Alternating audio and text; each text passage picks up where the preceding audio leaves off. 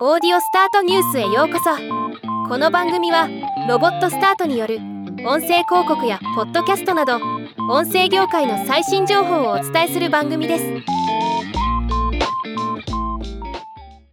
Spotify がポッドキャスター向けのツール。Spotify for Podcasters に収益化。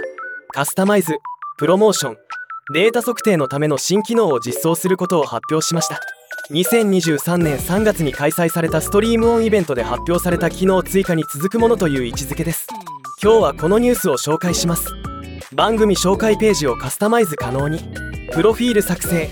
おすすめのエピソード紹介。他の番組の紹介。プレビューのカスタマイズなどが可能になります。また有料コンテンツを用意している場合。それを宣伝することも可能になります。番組のインプレッション分析の改善。番組の合計再生数と30日間の個々のエピソードの再生数が Spotify 上のどこから来たのかを確認可能になります。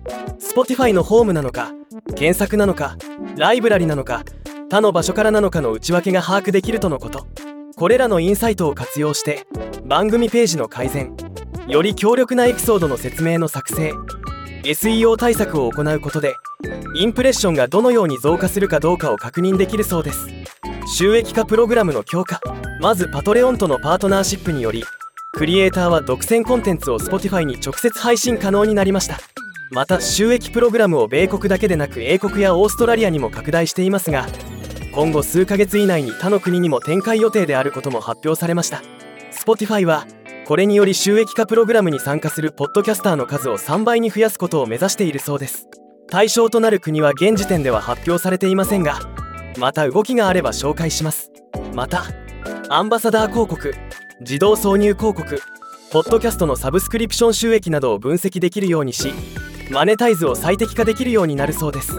Spotify のポッドキャスト製品ディレクターのオースティン・ダモン氏は Spotify はポッドキャスターが発見されリスナーを増やし生計を立てられる主要なプラットフォームであることに重点を置いています。今日の発表はポッドキャスター。リスナー。広告主のエクスペリエンスを改善するためのいくつかの方法でありポッドキャストのエコシステムのあらゆる部分が私たちのプラットフォーム上での存在感をさらに高めることができます。とコメントしています。ではまた。